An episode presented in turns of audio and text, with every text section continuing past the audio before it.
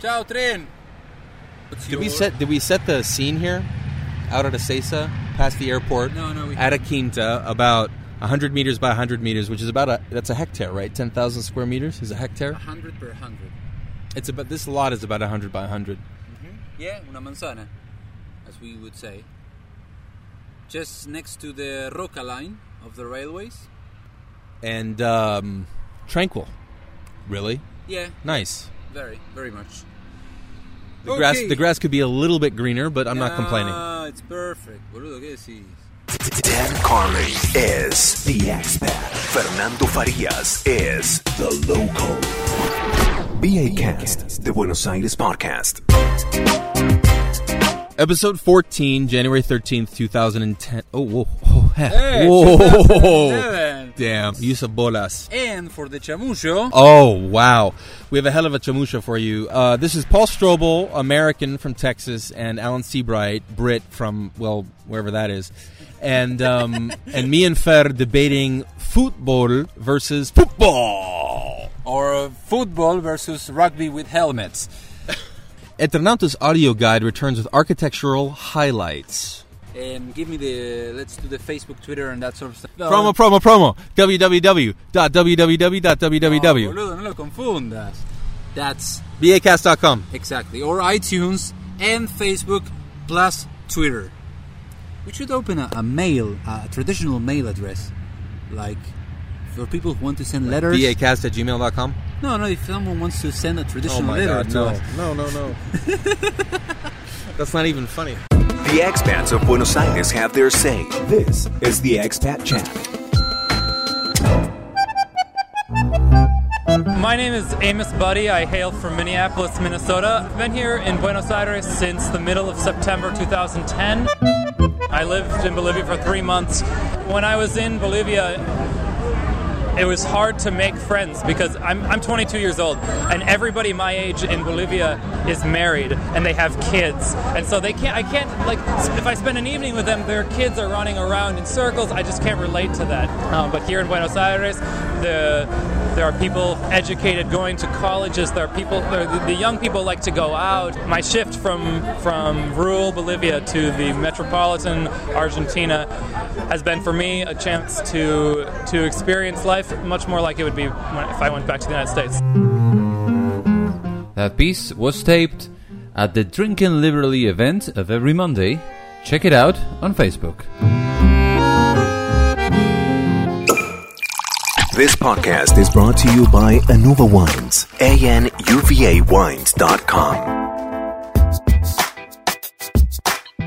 Politics are becoming in your country very extremist. Yeah, because the U.S. is on its way down. He's on his way down. So you agree with that? Oh, absolutely. Certain. No question.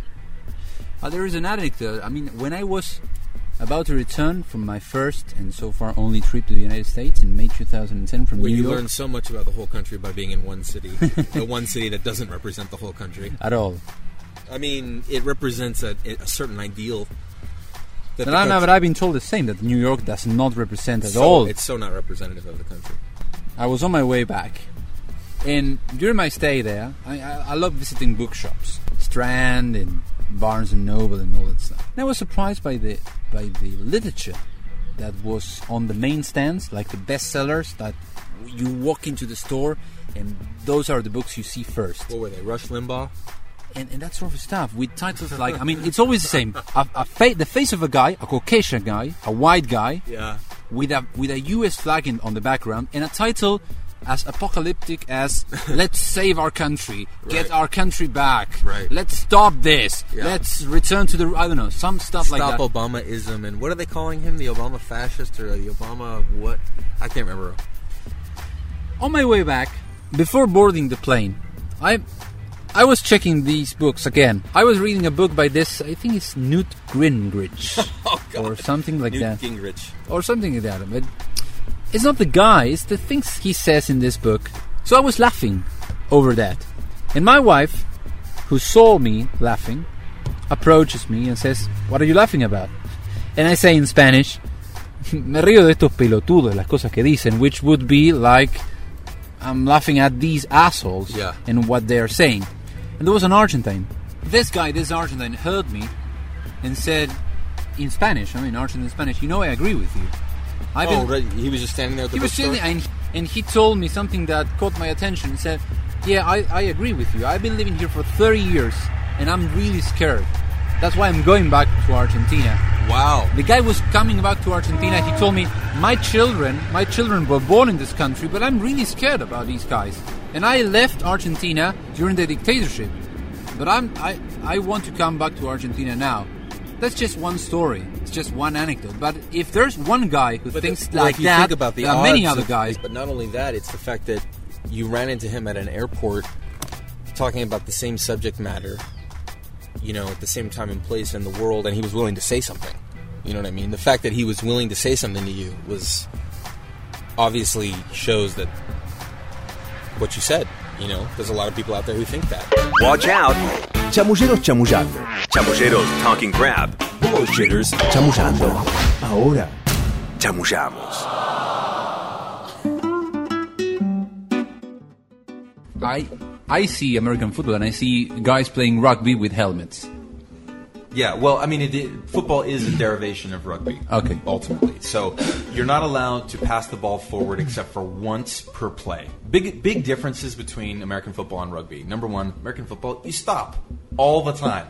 The, the, the ball stops, the guy's down, you stop, everybody lines up Now, again. is that for adverts? No, it's actually not. It's actually for strategy. Like Yeah. the big piece of American football that's different is strategy.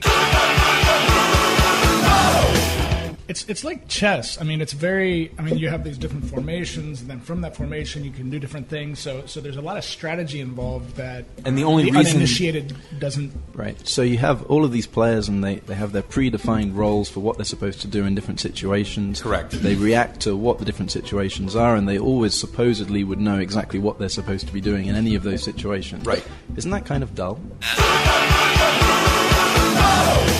No, Well, well, actually, the- that's what makes it so well, interesting. It's like, Well, that's the thing. the, that's, uh, that's for the offense, though. The, the defense is more. I mean, they're they're more animal-like. yeah, they're more fluid. They and they, they have to react to the situation. The offense, yeah, they know where they're going and where the play's supposed to go, and then obviously then they wing it once the ball's in play.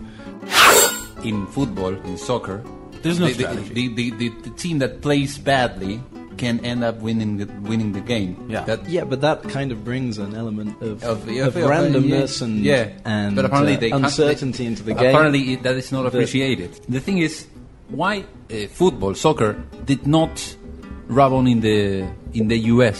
Because I think with the resources, with the population, with I- the with the Oh, just give us a little with the- time. We'll dominate that With the sport, too. variety of the United States, they would have such a great league, better than the Brit- than the British, the Spanish, the the, the Italian. Exactly. I, I blame David Beckham personally, or possibly Posh, Posh Spice. Okay. I would actually argue the, the opposite as far as popularity of soccer in the United States. I would say the popularity of people going into professional sport as Americans is something that isn't very popular. But almost everybody, I mean, I grew up, I played 10 years of soccer. Yeah, I played soccer too. Everybody plays soccer as a kid, but then all these potentially great soccer players, they all go to basketball, baseball, American Then football. They, go to then they- sports. Isn't They that play a like man's like game. Yeah, Yeah, exactly. exactly. Exactly. Because I- soccer in the yeah. States is considered a girl's sport. Exactly. I've, I've, I've Yeah, heard that. exactly. And That's- here, girls don't play soccer; they play field hockey. Is the different equipment that the, the players in American football use important? Like, for example, Yes. in, in It is. soccer, the type of football boots you have is it can can be extremely important. For example, that you can get uh, Predator boots, which have kind of beveled rubber on the sides, which help you to bend the ball, like David Beckham. Yeah. are there things like that in Sharks. in, uh, Yeah. in American football? That Oh, can- well, American football is is the equipment sport. I mean, there there is really no more equipment that you can use for sport besides maybe hockey. But I also think that that's more evidence as to why it is such an American sport. Like, there's all this preparation involved. there's lots of You stuff know? to buy. Yeah. Why is football, soccer, so popular in the world? I, I think a big part of it is that about you only need a ball. Yeah, that's all you need is a ball. That's all you need. Like how many sports? It's accessible. Do you, do It's you, a democratic game. Yeah. Anybody can play Yeah, it. yeah. Anybody can watch it and understand Is it. it a democratic game? after five minutes. Is it a democratic minutes. game or is it a socialist game? Is it a socialist game or a democratic game? It's, uh, it's the same. It's the same. oh wow! Also, you don't have to, to have any talent because you can always play in goal. Yeah. In American football, you have to be aggressive all the time. There's no passive form of attack. And speaking of the psychology of, of football versus football, football is a very passive aggressive game. This this style that you can play, which is, you know what, I'm, I'm gonna be, I'm not even gonna talk to you. I'm not gonna talk to you. You're over there, whatever. I'm not talking to you. I'm not talking to you. I'm not talking to you. You're a fucking asshole. And then you score a goal, right? And you, you, you have no idea what's coming. like you a know? very hysterical. Yeah, Like a exactly, very that's what I'm hysterical saying. relationship. Exactly. But No, the good thing American about that football is, just uh, there all the time. Exactly. In American football all is the you're an time. asshole, you're an asshole, you're an asshole, fuck you, you're an asshole, Fuck you we're gonna score. and your mom, Exactly. Yeah. and the horse The- you rode in on. exactly. the, the great thing about the passive aggressive nature of, uh, of football um, is when you're watching it on TV in Argentina, it gives the commentators a while to talk about like uh, what was on Tinelli last night. right, exactly. And like Somebody mentioned that people can in the US can take a, a game in which there are only two or three goals, so sometimes ni- uh, kneel. Yeah. I, I have to admit, there are games of, of soccer, football, which are absolutely mind numbingly boring. Yeah. Even as a soccer fan, I can say that. But you can have a nil nil game in soccer or a 1 0 game where the tension is building and building, and perhaps the team scores the winning goal in the, the third minute of added time at the end of the game, and the tension was building towards that, and they were so close to scoring, or uh, there was a really interesting game in the English Premier League recently where I think it was Birmingham beat uh, Chelsea 1 0. Birmingham, a terrible team. Chelsea, one of the best, richest teams in, in, in the world. Chelsea had 25 shots at goal and didn't 25. score. See, that's the thing. Is like if you have a bunch of shots on goal, then it's an interesting game. Yeah, Birmingham had one shot on goal and they scored that goal. See, that's what I'm talking about. if you can imagine they should, there should be some sort of marginal Can- reward can for you ima- 25 shots on goal. Can you imagine supporting, being a, a fan of Birmingham and that happening? It's just, it's almost orgasmic. Seriously. It's like, well, a, it's actually, like it's like a coitus interruptus. It's- on the BA Cast. BA Cast. BA Cast. De Buenos Aires Podcast. Nunca doy nada por sentado. Solo un boludo tal vez da las cosas por sentado. Solo porque algo está acá hoy, puede no estar mañana.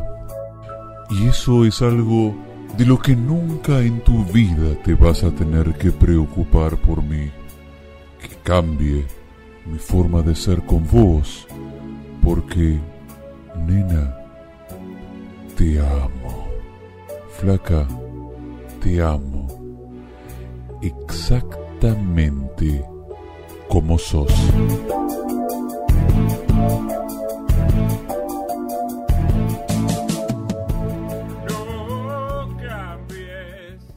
And now, the audio guides of Eternautas Cultural Tours. The Old City. There are very few examples of real colonial architecture in Buenos Aires. Two of these examples have recently been renovated and give us an idea of how the city might have looked like right before the independence revolution of 1810.